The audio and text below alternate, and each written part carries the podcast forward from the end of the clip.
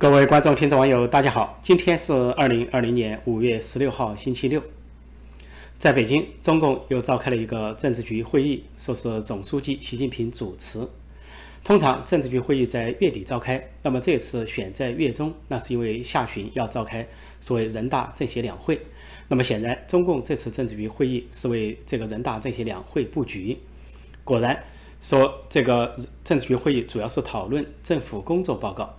政府工作报告通常应该是总理李克强去做，但是呢，呃，中共号称的是党领导一切，尤其在习近平时代，习近平要主抓一切，所以呢，这个政府工作报告反而要在习近平的主持下去审定，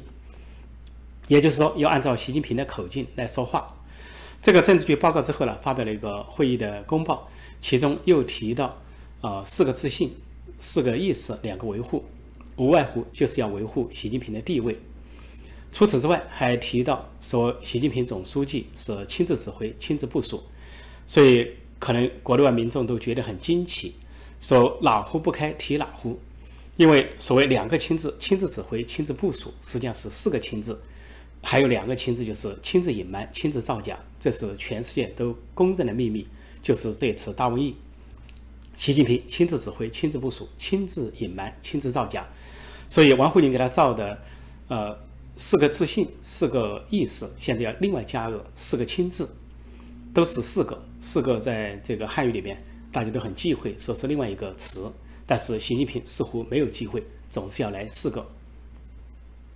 不光是四个亲自没有忌讳，哪壶不开提哪壶，而且呢还有一个没有忌讳，就在公布政治局会议的同时，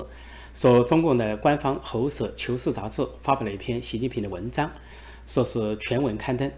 呃，现在非常奇怪，当中共的这些刊物刊登所谓习近平文章的时候，外界最初都以为是什么新文章，结果都是旧文章。这次刊登的文章是他在二零一八年人大政协两会修宪上修宪结束之后，取消国家主席任期制之后，就是改变了改革开放的啊领导干部任期制，取消终身制一个复辟。呃，习近平成功复辟之后，他在十三届全国人大委员会第一次会议上的一个讲话。应该说这也是一个忌讳的事情，但是习近平不仅不忌讳，而且公开刊登这篇文章，实际上大有深意，大有文章。当时都知道，二零一八年，呃，这这个习近平操纵修宪，当时宣称说这个取消国家主席任期制，那就暗示他要长期执政或者终身执政。当时说这个会场上有赞成票是二千九百五十八，呃。两票反对，三票弃权，一票作废，然后宣布高票通过。然后习近平当时又以权力斗争的胜利者之姿，在这个第一次会议上做了一个讲话。那么现在把这个两年前的讲话又抛出来，抛出来想暗示什么？实际上，习近平所暗示的就是接下来要召开人大政协两会，他要给他定一个调，就是对过去这个取消任期制不能够翻案，也就是暗示他要坚持他长期执政或者终身执政。因为实际上在中共党内体制内啊，要有很多的这个传言纷纷，其中一个传言就认为习近平上任以来惹了很多的大祸。那大家看得到、干得见的大祸都知道，像新疆集中营、中国经济大滑坡、啊美中贸易战、香港大抗争等等。但是其中有个重大的政治大祸，就是强行修宪，取消了国家主席任期制，啊当然也取消国家副主席任期制，这是对改革开放中共党内。体制内所谓政治改革成果的唯一改革成成果的一种翻覆推倒一种复辟，说这不仅是在国内外激起舆论哗然，党内外激起舆论哗然，最重要的是在党员官员中激起了可以说是思想混乱和议论纷纷。习近平就在那次修宪之后，可以说他所积累的声望一落千丈，通过选择性反腐，以为达到了权力的高峰，但是却在。思想上、精神上走了下坡路，遭遇滑铁滑铁卢，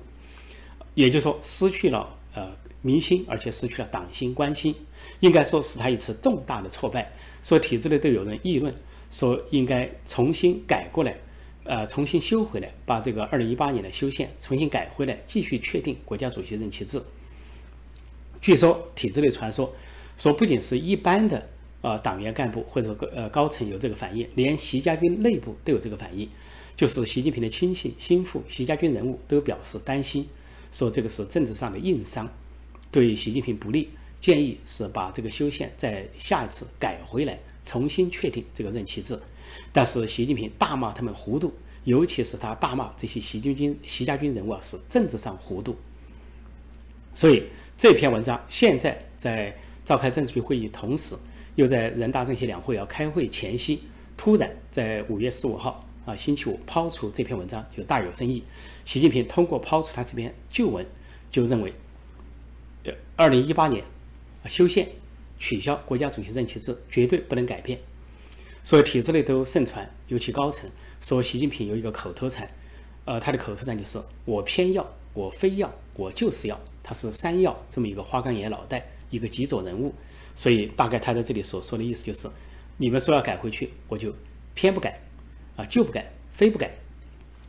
当时据说在香港问题上，他也说了类似的话，在香港问题被他砸烂之后，啊，通过跨境绑架砸烂，然后香港民众大抗争，啊，都认为应该回到。一国两制回到基本法啊，回到这个中英联合声明，他就是偏要啊，非要就是不要不要回去，而要提前这个收回香港，提前把党的领导加到香港，甚至要所谓二次回归，认为香港还没有真正的回归，回归了中国还没有回归中国共产党，因此要继续的对香港采取进攻态势，以至于大批的换干部，港澳办、中呃中联办等等换人，把极左人物，把习家军，把政法系的人。排上用场，这就是习近平的特色。联想到前几天习近平到山西考察，他在途中突然说了一句“不折腾”，呃，意思是说啊，做的认为正确的事就要坚持，久久为功，不折腾。表面上谈经济，实际上谈他的政治理念。很多人都解读为他是否妥协了，是否服软了，似乎要回到胡锦涛时代，回到胡温啊那个时代的一个。啊，这个叫无为而治、不折腾的那么一个大政方针，因为“不折腾”这句话是当时胡锦涛所说的。胡锦涛在一次大会上说“不折腾”，全场发出一片笑声。那么胡锦涛说“不折腾”呢？因为他是北方土话，大家笑时觉得那句话太土啊，不是文言文，不正规，不符合文法。但是那句话也有一个土话，在加在突然正规的文件中，有一种呃。意外的幽默感，所以当时全场笑声。但是胡锦涛当时说的“不折腾”呢，有两点含义。一个含义，他说“不折腾”，就是接下来就坚持改革开放，什么不松懈、不动摇、不折腾，就是继续继续走改革开放的路，而不走回头路。另外，他一个“不折腾”，实际上他当时权力被架空，被江泽民啊这个搞垂帘听政，当太上皇，并且江泽民呢遍布江西人马。呃，或者说，呃，这个上海帮啊，江派人马在军中、党中到处架空啊，这个胡锦涛，把胡锦涛变成一个儿皇帝。按照薄熙来说的话，就是把胡锦涛当成了汉献帝。说胡锦涛说不折腾，也就是无可奈何之下的那么一个说法。那么习近平这次说不折腾，现在看来并不是说要回到胡锦涛时代那个坚持改革开放，它是另有含义，就说他上任以来搞的东西啊，不反复啊，不修正。啊，不折腾，因为他感到这个也非常沮丧。沮丧的就是，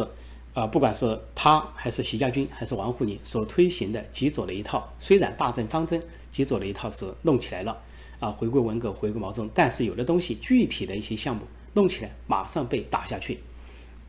比如说，刚刚搞出一个中国制造二零二五，由于美中贸易战不得不放下来收起来。刚刚搞了一个厉害了我的国。啊，王沪宁亲自指导的一个所谓纪录片，结果刚刚一播一两个月就收档，因为啊被美国抓住，其中有大规模剽窃、盗窃的啊这种嫌疑和这种意图，而且是招惹是非啊，这个树大招风，赶紧收起来。那么在这次大瘟疫中也是这样，刚刚搞了一个所谓王沪宁给他炮制了一个书，叫什么“大国抗疫”啊，习近平所谓亲自指挥、亲自部署，结果。上市几天就收档，赶紧撤销，因为在党内外、国内外激起一片的挞伐之声。因为那个时候大瘟疫还盛行，都知道习近平的隐瞒啊、拖延，这个呃疫不拖延疫情造成的这个严重的损害。再下来，又搞了一个所谓啊感恩总书记、感恩党这个共产党，就是当时的湖北啊这个武汉的市委书记王忠林这个政法系官员。在习近平到达武汉之前，搞了一个感恩总书记、感共产党的一个运动，就刚推了两天，就被武汉人民、湖北人民推倒，这个大骂回去，骂回去说感恩个叉，大骂脏话说中共顶不住了，赶紧收档。说这一系列的事情都在收档，甚至包括战狼外交。习近平亲自号召战狼外交，亲自亲笔写条子号召战狼外交，递给外交这个系统的这些官员啊，外交部的驻外大使的。这个战狼外交搞的是全全球一片烽火。说在就在过去几个月啊，中共有八个大使被当地国所召见提出抗议，有两个驻外大使馆的推特啊被人家呃。关闭或者暂时关闭，因为发表攻击呃攻击性的言论，甚至散布谣言和制造假消息。而且这这个战狼外交的结果，不仅造成了这个当地国的呃这个抵制，而且是在中国呃中共所制造的这场大瘟疫遍然世界的时候，一百八十大八十多个国家被沦陷的时候，激起了愤恨。现在不管是在哪个国家的民调都显示，现在对中国的好感降到了历史的低点。在美国，在加拿大，在澳大利亚，在台湾，在各个国家的民意测年都表示，越来越多的国家反感中国，当然是反感共产中国，反感中国制造，反感中国的一切，甚至于连委内瑞拉，委内瑞拉，中国认为是他的盟友，而委内瑞拉，中国认为是反美的排头兵，是一个搞社会主义而把自己从南美明星国搞垮了的这么一个国家。现在是马杜洛，而美国要求马杜洛下台。啊，说是贿选上上台的，那么，呃，中共呢是死顶马杜罗，前后给了很多的经济援助，但是就是这样一个委内瑞拉的官员都发声，把这个病毒称为中国病毒，以至于中共驻委内瑞拉大使还顶回去说，呃，你最好是戴上口罩闭嘴，就连委委内瑞拉这样中共被视为铁杆、视为啊同伙、视为这个惺惺相惜的这么个小兄弟。啊，同盟关系都已经对中共说不。另外，伊朗众所周知是中共在中东的一个铁杆啊盟友，是所谓培植的反美先锋啊，是在中共背后力撑的一个呃流氓或者半流氓政权。但是，就连伊朗都说，中共所公布的所谓啊数字大卫的数字是一个惨痛的笑话。这个惨痛的笑话显然是给伊朗带来了误导。以至于伊朗陷入深重的疫情。但，伊朗国家他们毕竟是半民主的国家，它是有政教合一，在宗教上是这个呃哈梅内伊搞的是一种神教呃专制，但是呢，政府却是选举的。说后来伊朗的国会就说政府的数据不对，说这个伊朗政府所公布的数据啊是十分之一，也就伊朗国会认为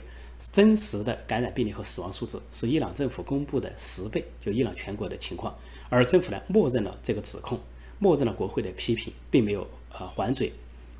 就说明呢，伊朗什么没学到啊？抄作业，呃，这个伊朗政府从中国抄到的作业啊，就是隐瞒造假。但是幸好呃，伊朗政府和国会都是选举产生的，所以国会是民意代表啊，就痛斥了这个政府的这个造假行为。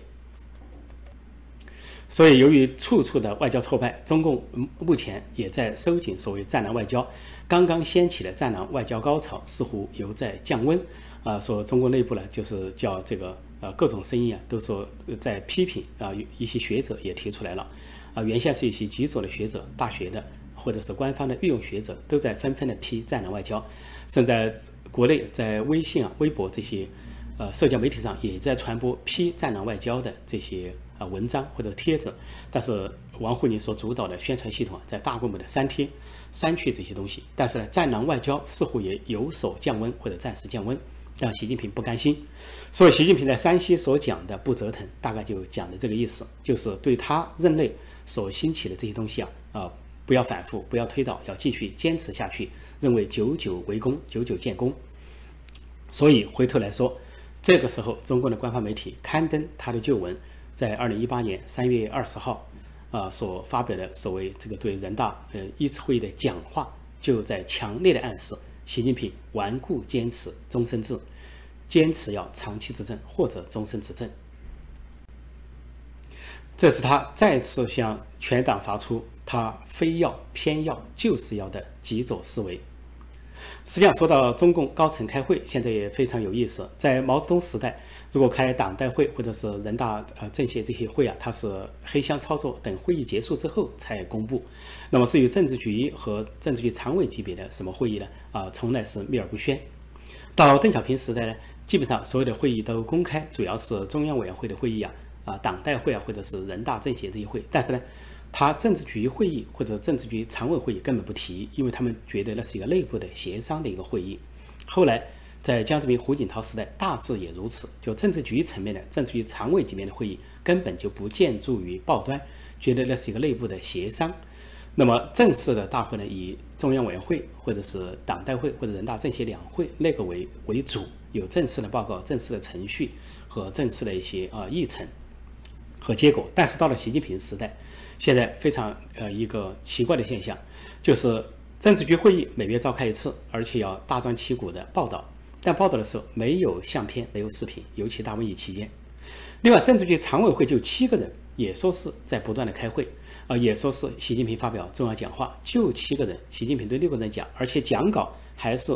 王沪宁写的，王沪宁炮制的，王沪宁敲定的。就王沪宁把讲稿递给习近平，习近平对着其他六个人念讲稿，而王沪宁还重听一遍，就这么一个像小学生做作业一样，或者小学生过家家，居然还要新闻报道，正正儿八经的，呃，在报纸头版头条报道啊，习近平又主持政治局会议了，习近平又主持政治局常委会议了。实际上，恰恰显示习近平的权威不如毛泽东，不如邓小平，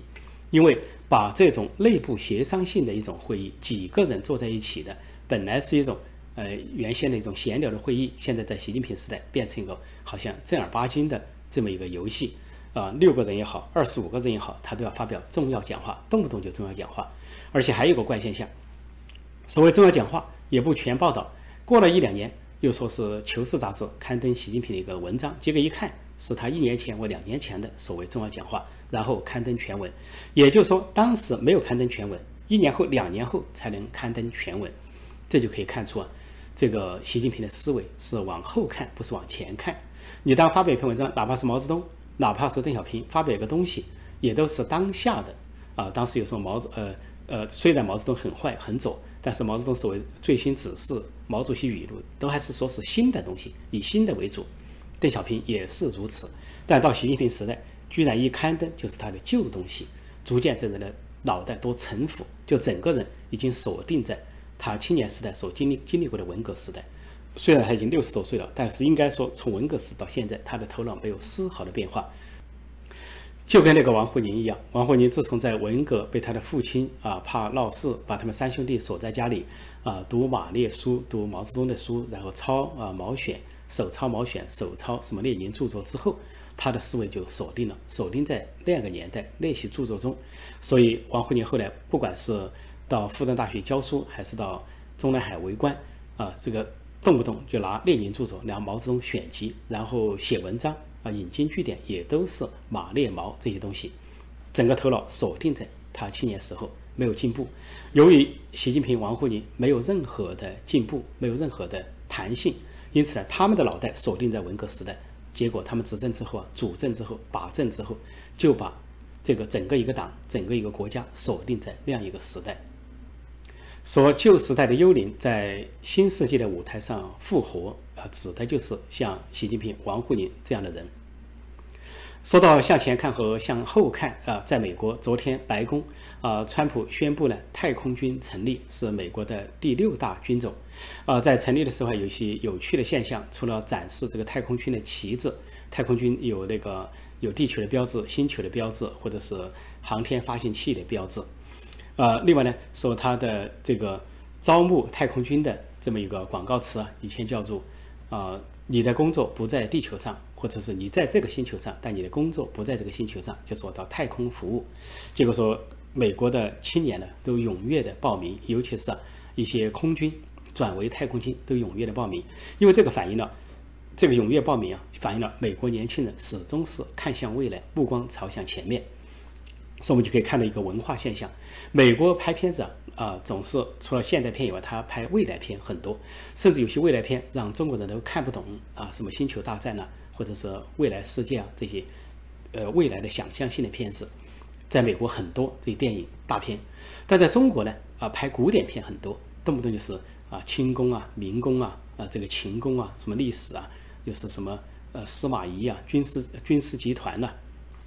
等等。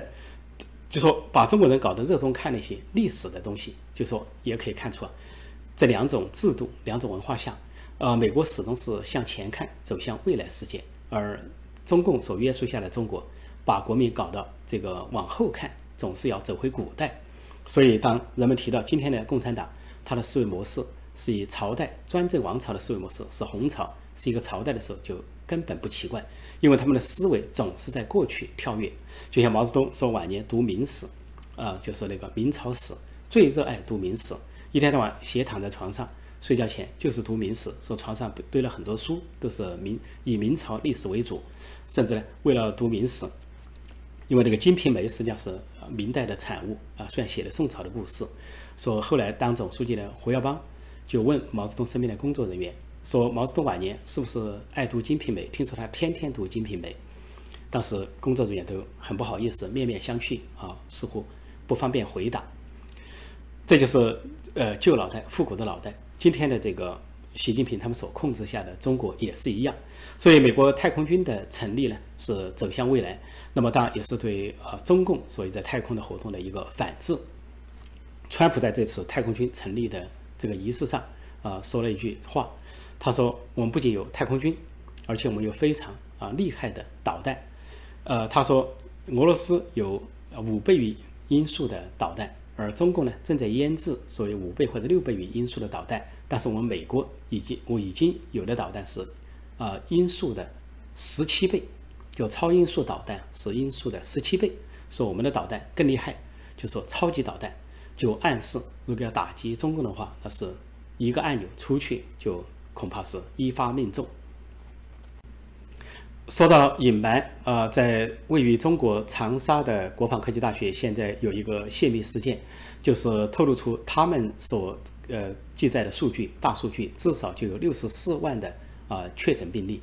那么这个六十四万是怎么得到的？恐怕这个中国全国还不止。那么它是以呃武汉、湖北为主，还是说包括了全国？呃，无论如何，它这个六十四万的确诊病例啊，比中共官方公布的八万多要多出给八倍。这下还是一个保守的数字。这是国防科技大学的一个泄密。那么向国际社会证明了这一点。说到大家在说为什么又是六四？呃，国防科技大学这个数据是六四六十四万。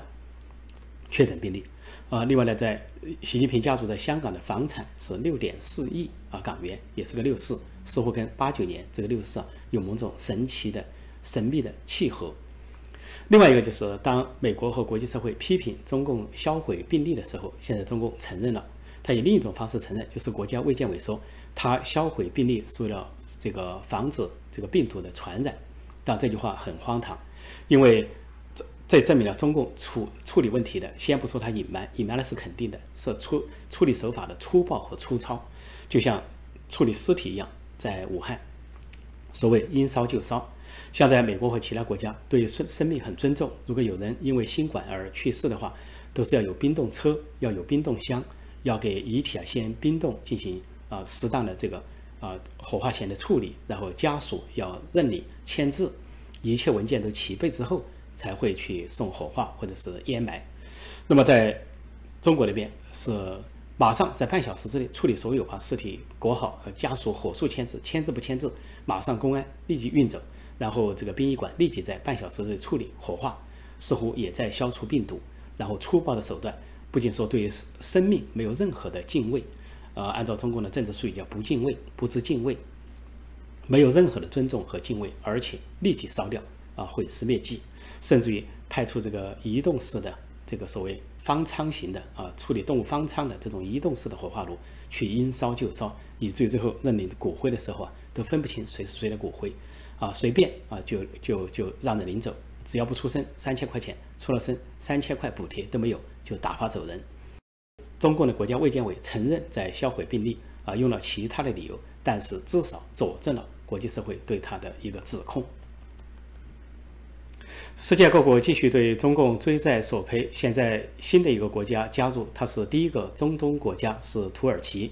土耳其两名知名的律师向首都安卡拉的初审民事法院提出诉讼，代表土耳其众多的民间委托者。啊，诉讼中共因为隐瞒疫情、拖延不报，给土耳其带来了重创。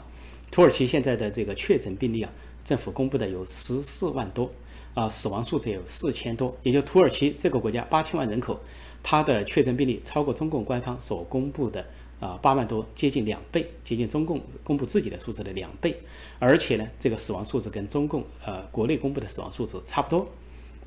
所以啊，这个土耳其非常愤怒啊，不仅证明中共的数字是假的，而且证明给呃土耳其造成了多么大的重创。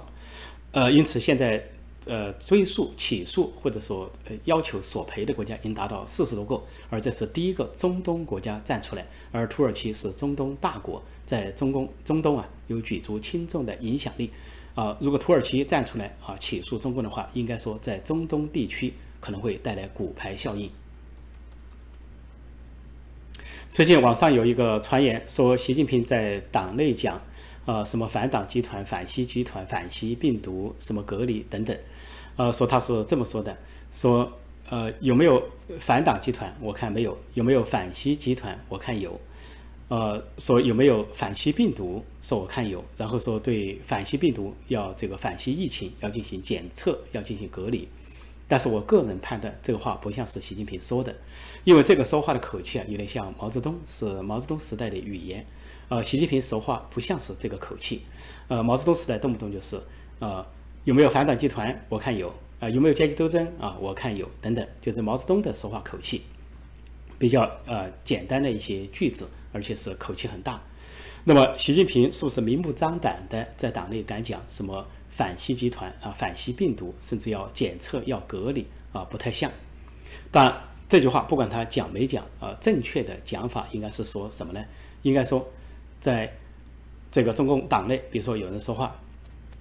有没有反党集团？我看没有。有没有反人民集团？我看有。有没有